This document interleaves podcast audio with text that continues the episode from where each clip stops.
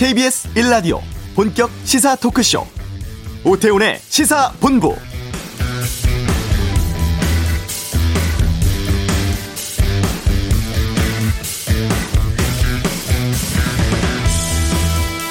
며칠 전 순항 미사일에 이어서 북한이 어제 유엔 안보리 결의 위반에 해당하는 탄도 미사일 두 발을 발사했습니다.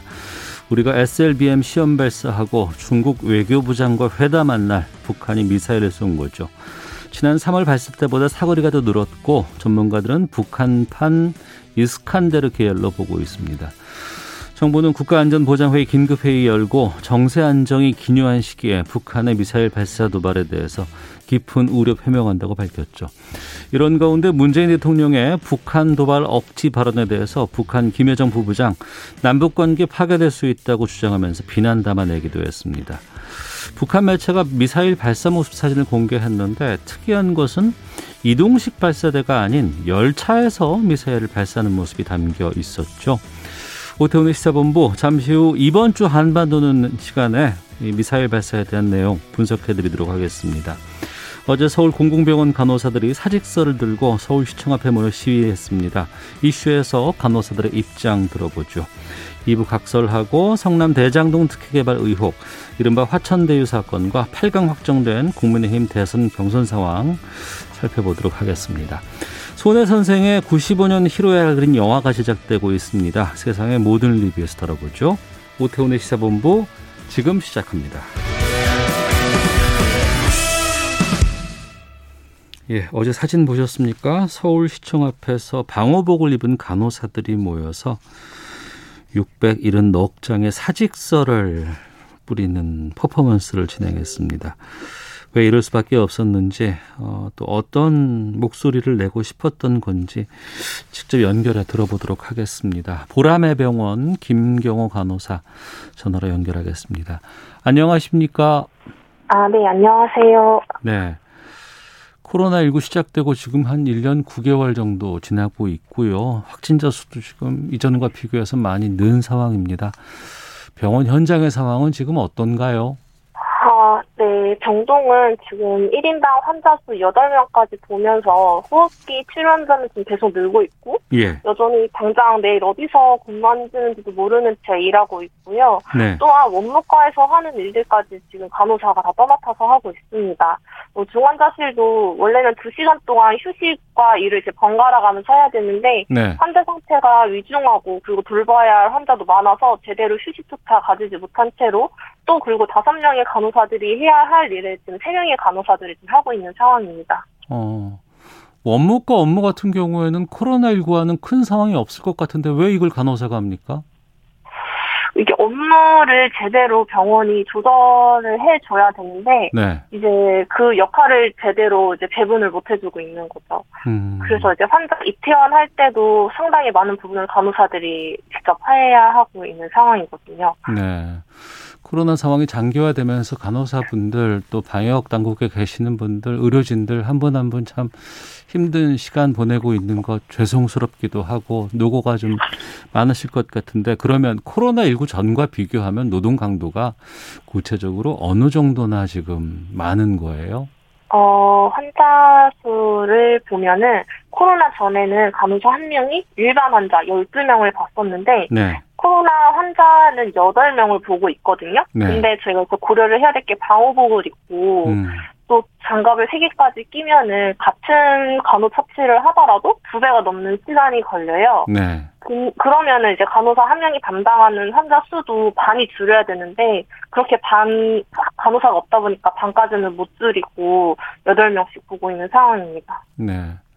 이게 위급한 상황이잖아요. 코로나19 감염 상황이라는 게.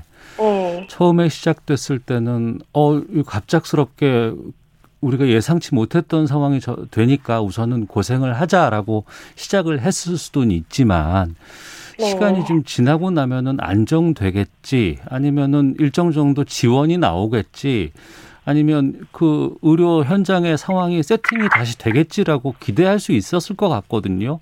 그런 것들이 좀 바뀐 건 없어요? 어, 네, 진짜 너무 절망스럽게도 처음에는 정말 그런 마음으로 아 좀 더 뭐 안정이 되겠지라고 했는데 네. 1년 9개월 동안 뭐 간호 감염병 간호 인력 기준조차 만들어지고 있는 상황도 아니고요. 네. 어, 심지어 보라의 병원은 직원 숙소조차 지금 제대로 마련이 안 돼서 기존에 쓰던 체력 단련실을 그냥 쓰고 있는 상황이거든요. 음. 그러다 보니까 점점 뭐 절망밖에 남지 않은 상황인 것 같아요. 휴식은 제대로 취하고는 있습니까? 일을 하면서 제대로 휴식을 취할 시간이 없어요. 제가 아까 말씀드린 대로 2시간씩 번갈아 가면서 쉬어야 되는데 네. 환자 수가 워낙 많다 보니까 어. 그냥 진짜 바쁜 경우에는 방호복을 입고 8시간 내내 격리병상 안에 들어가 있는 경우도 많습니다. 그럼 방호복을 한 번 입으면 보통 어느 정도 그 방호복을 착용하고 있어요? 몇 시간 정도? 원래는 2시간 착용하고 2시간 쉬라고 그렇게 규정이 되어 있지만 전혀 지키지 못하는 상황입니다. 두 시간 입으면 두 시간을 벗고 쉬어야 하지만 그렇지 못해요. 네, 그렇죠. 그러면 몇 시간 동안 입고 계세요? 보통 진짜 바쁜 경우에는 뭐 한 3시간도 입을 때도 있고요. 음. 뭐 8시간 입을 때도 있고 상황이 다르긴 하지만 바쁠 때는 계속 안에 들어가 있는 상황도 있습니다. 8시간 내내. 여덟 시간 내내 그 안에 있으면은 생리현상 같은 거 있을 텐데 어떡합니까? 못 가죠. 못 가고 참고 일하는 거고요. 그래서 간호사들은 들어갈 때 물도 안 마시고 들어가고 있습니다. 어. 맡고 있는 환자분들이 또 협조를 해주시면 화- 그래도 그나마 좀 어려운 상황에서 수월할 것 같은데 그렇지도 않다는 얘기를 들었거든요. 어떻습니까?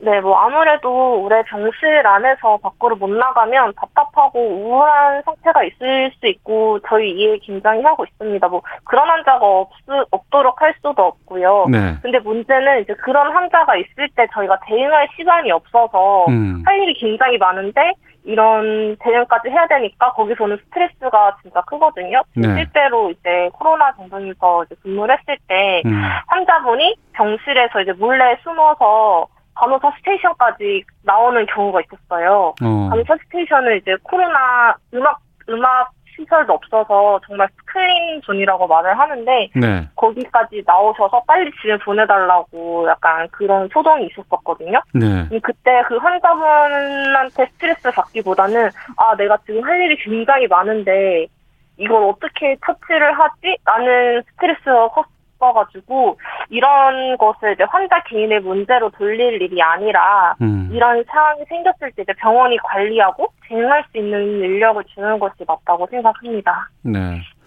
우리나라가 코로나 이전부터 간호사 인력이 좀 부족하다 이런 얘기들 많이 있었잖아요. 네. 근데 그 이후에 코로나 상황이 터졌고 아, 병원을 떠나는 분들이 많이 있다고 들었는데 어느 정도입니까? 어, 맞습니다. 뭐 이전부터 간호사 인력 부족 문제로 간호사들은 이제 1인당 감당할 수 없는 환자 수를 보고 있었어요. 네. 그래서 환자들한테 더 세심하고 정확한 간호를 해드리고 싶어도 할 수가 없었고 또 그게 나중에는 아 죄책감으로 돌아오거든요. 아 내가 이걸 더 해줄 수 있었는데 못했다라는 이런 죄책감으로도 돌아오고 음. 그리고 이제 밥 먹고 물 마실 30분조차 없어가지고 못 먹고 그리고 화장실을 못 가니까 생리대조차 갈지를 못하고 일을 하고 있었거든요. 네. 그리고 이제 대체 인력 또한 없어서 이제 병동에 갑자기 창가, 병가 발생하면은 이제 쉬는 날 새벽 5시에 병원에서 전화가 와요. 출근을 해줄 수 있냐고. 그러면은 이제 전화 받고 새벽 6시에 출근을 하고 있습니다. 그래서 음. 이제 창가, 병가 있을 때 스케줄 변경이 되는 스트레스도 굉장히 큰데 이게 할아버지가 돌아가셨을 때도 스케줄이 변경이 되는 것 때문에 병동 선생님들한테 저 때문에 스케줄이 바뀌어서 죄송합니다. 라고까지 말하고 가는 정말 비인간적인 상황이 벌어지고 있고 내가 아파도 또 스케줄이 바뀌는 그 스트레스 때문에 그냥 참고 일을 나오거든요. 네. 그런 상황이 발생을 하는데 이렇게 인력이 없는 상태에서 코로나로 인해서 더 문제가 심각해졌죠. 근데 이제 상황은 더 안 나아지고 있고 이제 정부의 이제 계속 말뿐인 덕분에 challenge 보면서 이제 많은 간호사들이 이제 왜 이 직업을 선택했나라고 이제 회의감을 많이 느끼고 있는 상태입니다. 좋은 직장도 솔직히 직장 나가는 거 싫거든요. 네, 맞아요. 아, 그런데 그러면 김경호 간호사께서도 지금 정말 그만두고 싶으신 마음이 있어요. 저도 과거에 이제 이직하고 미국 간호사 면허증 따려고 시험 접수 서류까지 다 제출한 상태였었거든요. 네. 근데 이제 진짜 열심히 4년 동안 열심히 공부해서 면허증 따고 어렵게 음. 취업했는데 이제 못 버티고 떠나는 동료들 보기도 너무 힘들었고 그리고 그 자리를 후배들이 채우고 또 나가고 또 채우고 그러는 이렇게 반복되는 모습을 보면서 아 이렇게 돼서는 안 되겠다라는 생각이 들었고요.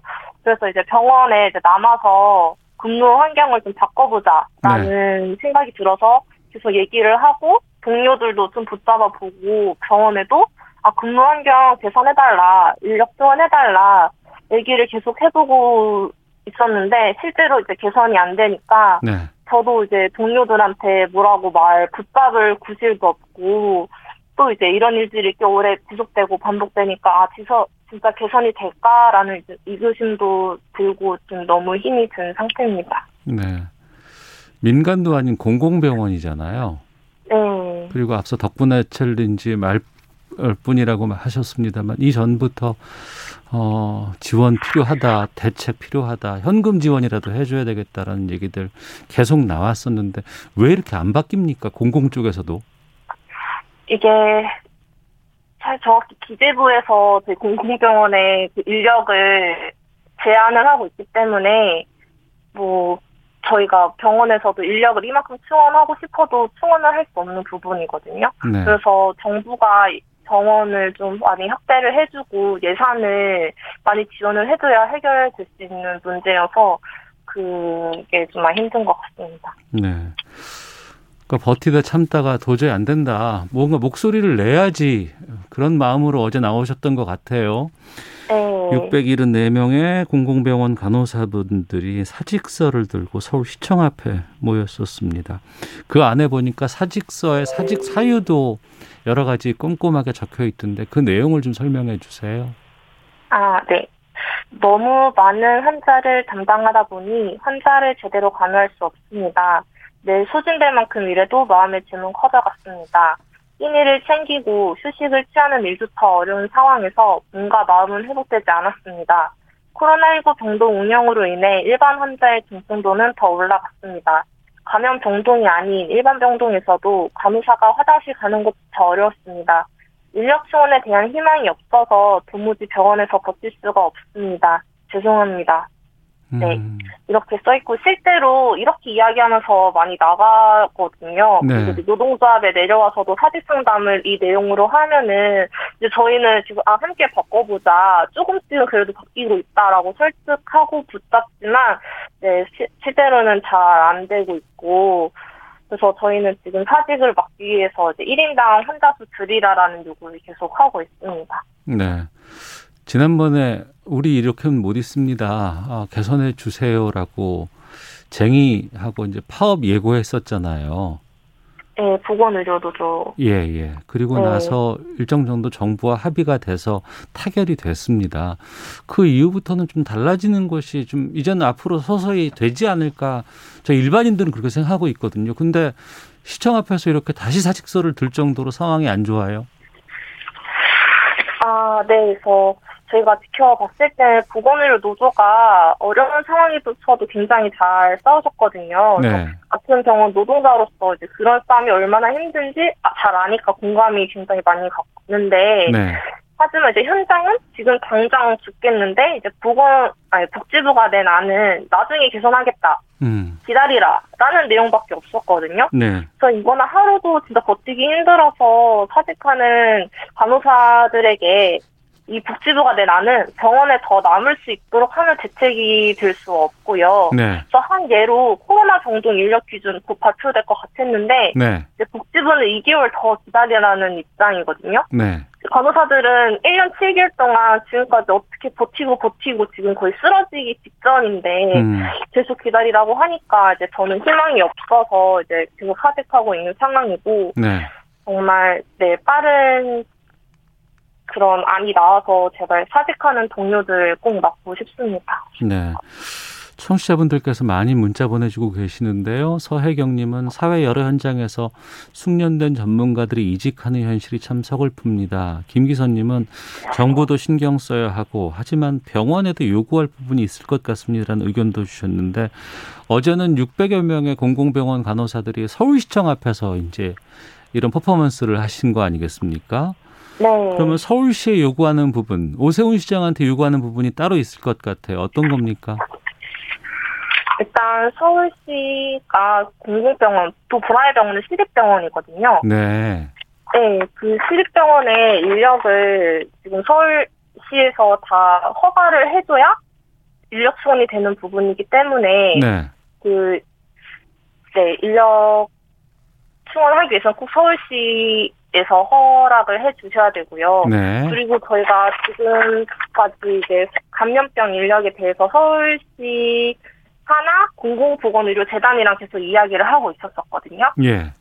거기서 이제 감염병 관리 인력에 대한 틀을 거의 다 마련을 했는데 음. 서울시에서 복지부에서 2개월 더 기다려야 한다고 해서 지금 안을 내놓지 않고 있어요. 네. 그 안을 빨리 내놓으라는 지금 요구를 계속하고 있습니다. 어, 해주세요 하면 잘 안 바뀌더라고요. 그래서 무언가 네. 나, 서야 되고 더 목소리를 내야 되고 그래도 안 되면은 또 다른 행동들을 해야 될 수밖에 없다는 건 아직도 우리가 지금 발전되지 못한 건 아닌가라는 반성이 들기도 하는데 어제 퍼포먼스 이후에 서울시의 관계자라든가 어떤 쪽에서 연락이 오거나 아니면 무언가 다시 얘기해 봅시다라는 그런 반응들은 좀 없었습니까?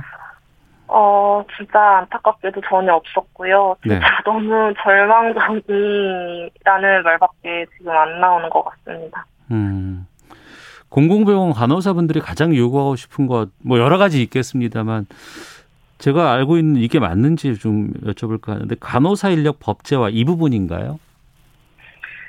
네, 간호사 인력 법제화 를 굉장히 이제 저희가 요- 많이 요구를 하고 있는 부분이고요. 네. 이 요구 사항이 굉장히 힘든 것을 잘 알고 있어요. 그, 래서 이제 의료연대 본부에서 일단 11월 11일에 이제 파업을 예고를 하고 있고요. 음. 그리고 지금 서울대 병원뿐만 아니라 불안의 병원 그리고 많은 병원에서도 이제 간호사들 사이에서 파업하자는 이야기가 나오고 있는 상황이고요. 네. 어, 지금처럼 인력이 부족한 것이 환자의 안전에도 위험하다는 것을 모두가 느끼고 있는 상황이라서 그런 얘기가 나오고 있고, 지금 이 시간에 서울대 병원에서 병원 인력을 요구하는 기자회견이 진행 중입니다. 네. 그래서, 예, 정부와 병원이 인력 충원에 대한 안을 내놓지 않으면 저희는 이제 파업을 해서라도 간호사들의 근무 환경 개선을 통해서 환자에게 더 안전한 병원을 만들 생각입니다. 근데 뭐 저희가 반드시 뭐 파업을 하겠다고 하는 건 아니고 이제 정부랑 병원 측에서 인력 충원 대책을 제시하면은 이제 저희가 파업하지 않고 좀 해결이 됐으면 좋겠습니다. 네. 제대로 환자를 보기 위해서 일을 못, 안 할 수밖에 없는 상황은 너무 안타깝잖아요, 이게. 네. 어. 청취자 4222번님, 힘들어도 간호사님들께서 잘 지켜줘서 여기까지 온 것 같습니다. 좀 더 힘내시고 또 잘 타협됐으면 합니다. 5318님, 정말 고개가 숙여지네요. 나 하나쯤이야 하고 방역 지침을 무시하고 있는 사람들이 이 방송을 들어야 하는데 말입니다. 라고 의견도 좀 주셨는데, 이게 네. 그냥 그러면 아니 사람을 또 채, 채용하면 되, 되는 거 아니야? 간단하게 생각할 수도 있을 것 같은데 예산 때문인 겁니까? 아니면 인식 때문입니까? 아니면 그러기에는 인력과 간호 인력 전체 풀이 작은 겁니까?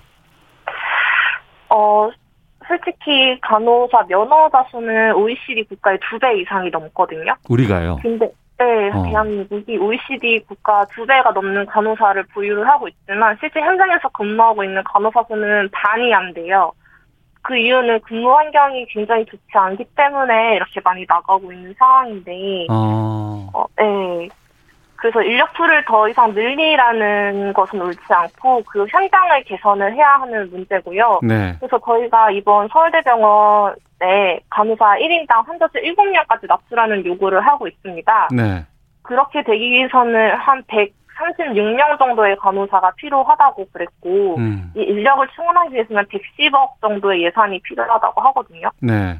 네, 근데 이 예산을 뭐 병원에서도 자체적으로 마련할 수 있겠지만 음. 더 많은 인력을 위해서는 정부에서도 지원을 해줘야 돼요. 네.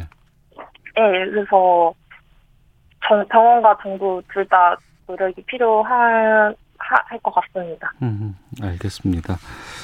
그러니까 일하실 분들은 우리가 충분히 있어요. 자격증을 갖고 계신 분들, 네. 활동할 수 있는 능력이 있는 분들은 있지만 병원 현장이 너무 열악하다 보니 난 이대우 받고는 일 못하겠다라고 지금 안, 안 오시는 분들이 많다는 거잖아요. 네, 네. 알겠습니다. 아, 좀 방송 통해서 뭐 서울시 오세훈 시장이라든가 아니면 좀 우리 국민들께 하실 말씀 있으시다면요. 끝으로 어, 혹시 두 분께 다 할, 하고 싶은 말이 있는데요. 다 해주세요. 오세훈 네. 시장님께는요, 네. 어, 코로나19가 시작되기 전부터 이제 병원에 인력 요구할 때마다 계속 들었던 대답이 있습니다. 이제 보람의 병원은 시립병원이기 때문에 서울시에서 인력 지원에 대한 허가를 해줘야 된다는 말이었고, 제가 병원에서 근무하는 6년 내내 서울시에서 허락을 안 해줘서 인력 지원을 못한다는 이야기를 계속 들어왔습니다. 인력 지원의 답은 서울시에서 갖고 있고요. 꼭 이 인터뷰가 오세훈 시장님께서 들을 수 있었으면 좋겠습니다. 네. 그래서 지금 서울 시립병원에 코로나19 환자를 보고 있는 간호사들이 인력 지원해달라, 감염병 간호인력 기준 당장 발표하라고 요구하고 있습니다. 서울시 1년 9개월 동안 끌어왔고요. 지금 저희는 더 이상 버틸 수 없습니다. 이제는 결단하실 때고요. 네. 오세훈 시장님 제발 간호사들 살려주십시오. 음. 떠나가는 간호사들 잡을 수 있게 해주십시 꼭 바라고요. 예. 그리고 이제 현장에 간호사분들께 어, 하고 싶은 말이 있는데 네. 지금 이제 1년 9개월이나 되는 시간 동안 이제 그 안에서 우리 굉장히 많이 힘들었고 정부에서 뭐 덕분에라고 응원을 하고 격려를 한다고 하는 것을 보면서 아 우리도 좀 나아지겠구나 희망을 느꼈을 텐데요. 어 계속 지속되다 보니 어 저처럼 아 역시 안 되는구나 한국 과목에는 답이 없구나라고 좌절을 느꼈을 것 같아요. 어 하지만 우리 다 같이 뭉치면은 바꿀 수 있을 거라 생각하고요. 여기서 주저하지 말고 같이 힘을 내서 1인당 한 자수 법제야 반드시 쟁취해서 우리 사랑하는 가족들, 친구들, 그리고 더 나아가서 우리 국민들을 지킬 수 있었으면 좋겠습니다. 네, 알겠습니다. 이상입니다. 네, 여기까지 말씀 듣도록 하겠습니다. 고맙습니다. 감사합니다. 네, 지금까지 보람의 병원의 김경호 간호사와 함께했습니다. 교통 상황 살펴보겠습니다. 교통정보센터의 공인혜 리포터입니다. 네, 이 시각 교통정보입니다. 명절을 앞두고 수도권 곳곳이 혼잡합니다. 작업 정체도 일찍부터 길어져 있는데요. 제2경인고속도로 성남 방향 서창 분기점의 사고 막 정리됐지만 인천 시점부터 10km 구간 꽉 막혀 있고요. 경인고속도로 성, 서울 쪽 부평 부근에서도 사고 차량 정리 중입니다. 서인천부터 3km 구간 처리 여파받습니다. 경부고속도로 서울 방향 오산을 못간 1차로에서도 추돌 사고 처리 중인데요. 이후 신갈 분기점에서 서울 요금소, 달래내부터 반포 쪽으로 내내 더디고요. 중부고속도로 하남 방향 남이천 나들목 1차로에선 화물차 두 대가 부딪힌 추돌 사고 처리하고 있습니다. 뒤로 모가 나들목부터 2km 구간 거의 차들이 서 있다시피 하고 있습니다. 끝으로 서해안고속도로 서울 쪽 서해대교 부근과 서서울 요금소 부근 정체 모두 작업 때문입니다. KBS 교통정보센터였습니다.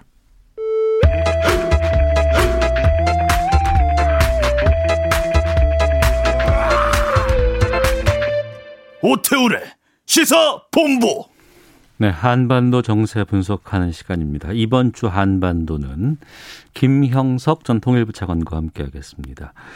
안녕하십니까? 네, 안녕하십니까. 예.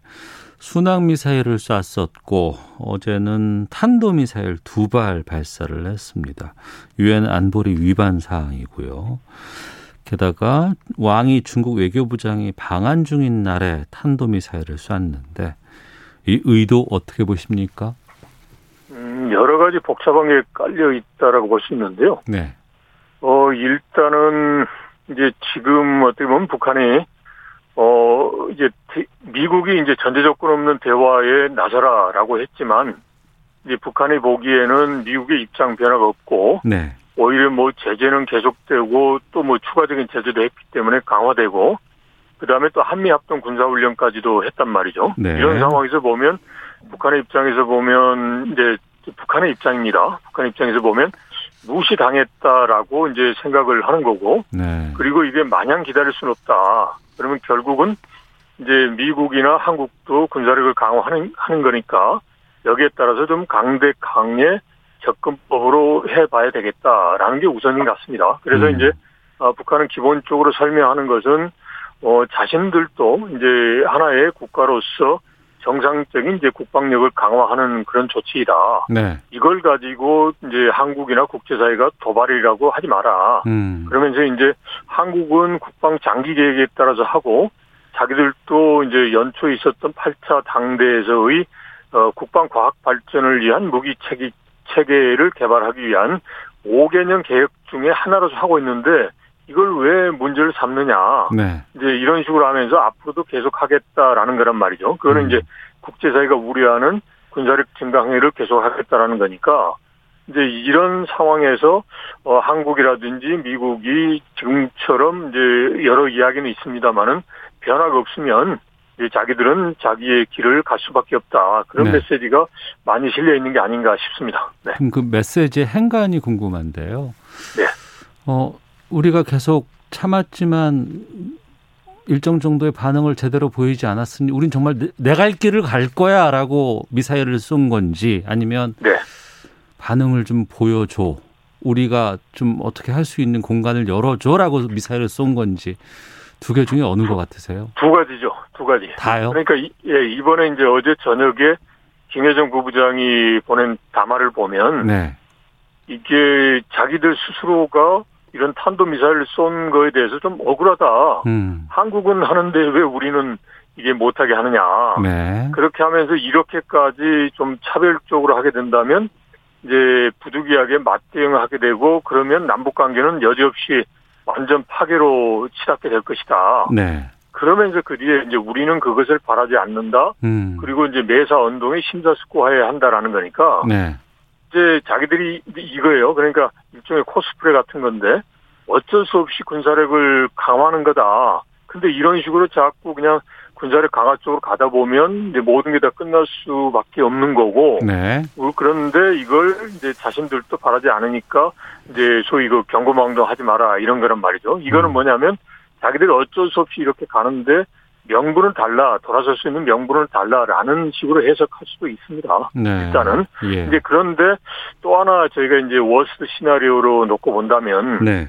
어차피 한국이나 또 미국에서 제대로 움직이지 않는다면 예? 이번에 네. 최근에 이제 한미일 어 이제 육자회담 수석 대표 간 회동도 있었, 있었습니다. 그리고 그걸 북한이 충분히 보고서 이런 반응이 나온 건데 네네. 어차피 움직이지 않는다 그러면 괜히 뭐 이걸 뭐랄까 좀 뭐 숨어서 이렇게 군 국, 국- 국방력 강화 이런 걸 할 게 아니라 아예 한국이 하는 국방 중기 계획이라는 것을 탁 같이 걸고서 음. 같이 이제 국방력을 강화하는 쪽으로 가겠다.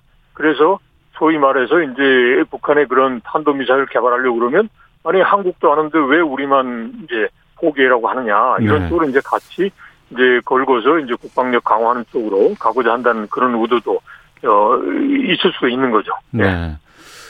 시점으로 좀 여쭤보겠습니다. 왕이 네. 외교부장이 와 있는데 그리고 네. 이제 청와대 가는 상황에서 이제 이게 수- 발사가 됐잖아요.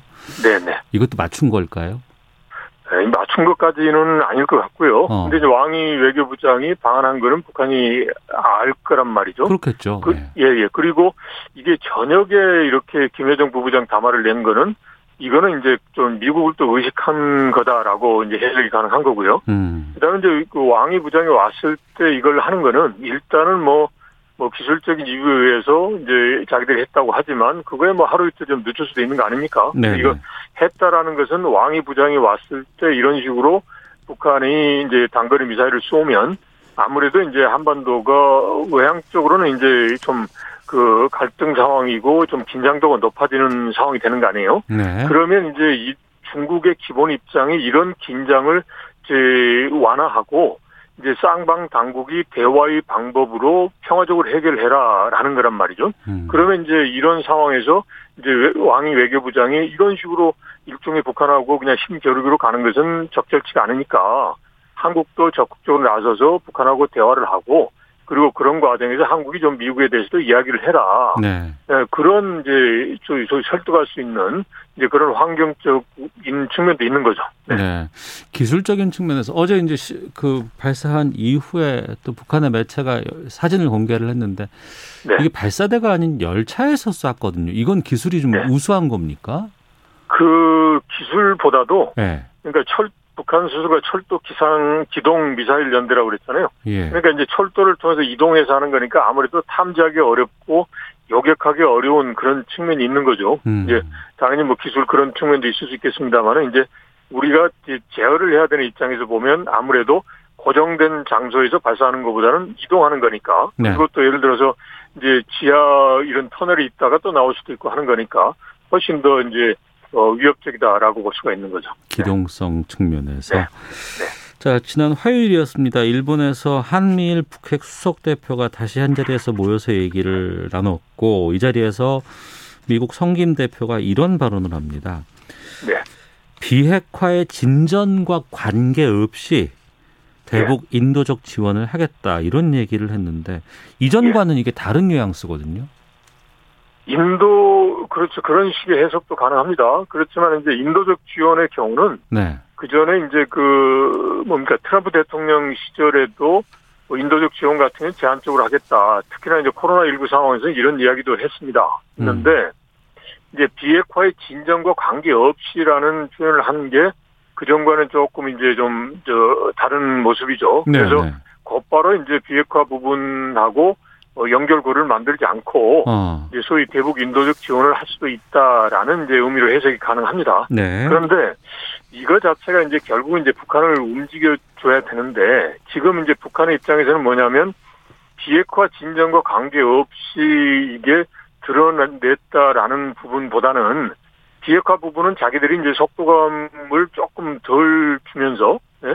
뭔가 비핵화 부분에 있어서는 조치를 할 수도 있는데 기본적으로 이제 미국이나 국제사회가 어, 적대시 정책의 포기라고 해석될 수 있는 행위를 해라. 네. 그러니까 예를 들어서 한미 합동 군사 훈련을 뭐 중단하거나 또는 이제 뭐 제재 유엔 안보리의 대북 제재를 뭐 일부 뭐 해제한다든지 이런 게 있어줘야 된다는 건데 이게 없는 가운데서 인도적 지원만 하겠다라고 하면 이제 북한의 입장에서는 이제 썩 내키지는 않는데 이제 음. 그렇다면 결국은 어느 정도 규모로 할 거냐 북한이 이제 관심을 가질 만한 네. 그 이제 이런 게 이제 어떻게 보면 좀 그 어렵죠. 예, 그런데 지금 현재 보면 미국 입장에서는 북한이 움직이지 않고 특히나 영변의 핵시설을 지금 재가동했다라고 하는 상황인데 북한이 원하는 뭐 제재를 일정 부분 뭐 유예한다는 이런 조치는 할 수가 없는 거죠. 그럼 음. 결국은 선택지는 뭐 인도적 지원이란 명분하에 이제 지원을 하면서 분위기를 바꾸는 것밖에 없는 거죠. 네. 네. 노규덕 한반도 평화과서 본부장이 이런 얘기를 했습니다. 뭐 북한과 대화의 물꼬 틀 수 있는 뭐 창의적인 방안들 모색하겠다 이렇게 얘기를 했었는데 그럼 앞으로 네. 인도적인 차원에서 어떤 사업들이 가능할지 또 북한이 뭘 받을 수 있을지 이게 궁금하거든요. 그렇죠. 그래서 일단 뭐 이야기하고 있는 건다 이제 공감대 되고 있는 게 공역 공동으로 이제 보건 방역 하는 거. 그다음에 또 북한이 어 이런 이제 코로나 19 상황이라는 여러 상황 때문에 이제 식량 생산량이 감소하고 여러 가지 자연재해 때문에 또 식량이 부족할 수 있다라는 게 나오지 않습니까? 네. 거기에 플러스해서 아마도 이제 북한 주민들의 그런 일상적인 생활에 여러 어려움이 있으니까 어 일종의 좀 뭐 그런 이제 그런 차원에서의 그런 어그 경공업 제품이라고 그럴까요? 이제 이런 부분에 이제 소규모 음. 그 지원 부분 이런 부분은 뭐 북한이 받을 수도 있고 가능하지도 할 수도 있지 않겠나 싶습니다. 그런데 네. 네. 이제 식량 지원의 경우도 과거처럼 뭐 만 톤이나 뭐 이런 쪽으로 적게 해서는 안 될 것 같고요. 어. 그리고 또 뭐 민간 차원에서 뭐, 어, 적은 양을 보내는 거 이런 경우는 뭐, 이제 소위 그, 뭐, 너무 좀, 어, 북한의 입장에서 보면 효과가 미미하기 때문에 네. 북한을 움직이기는 좀, 어, 어려울 것 같고요. 한 다음에 좀, 대규모로. 어, 좀, 예, 대규모가 필요한데 과연 음. 그걸 지금 현재 북한이 미사일도 쏘는데 이게 네. 공감대 형성하는 게 관건이 될 것 같습니다. 알겠습니다. 자, 김형석 전 통일부 차관과 함께했습니다. 고맙습니다. 네, 고맙습니다. 예, 잠시 후 2부 각설하고 준비되어 있습니다. 어, 민주당 국민의힘 어, 뭐 경선 상황들 여러 가지 이슈들 짚어보고요. 세상의 모든 리뷰도 어, 준비되어 있습니다. 입으로 갑니다.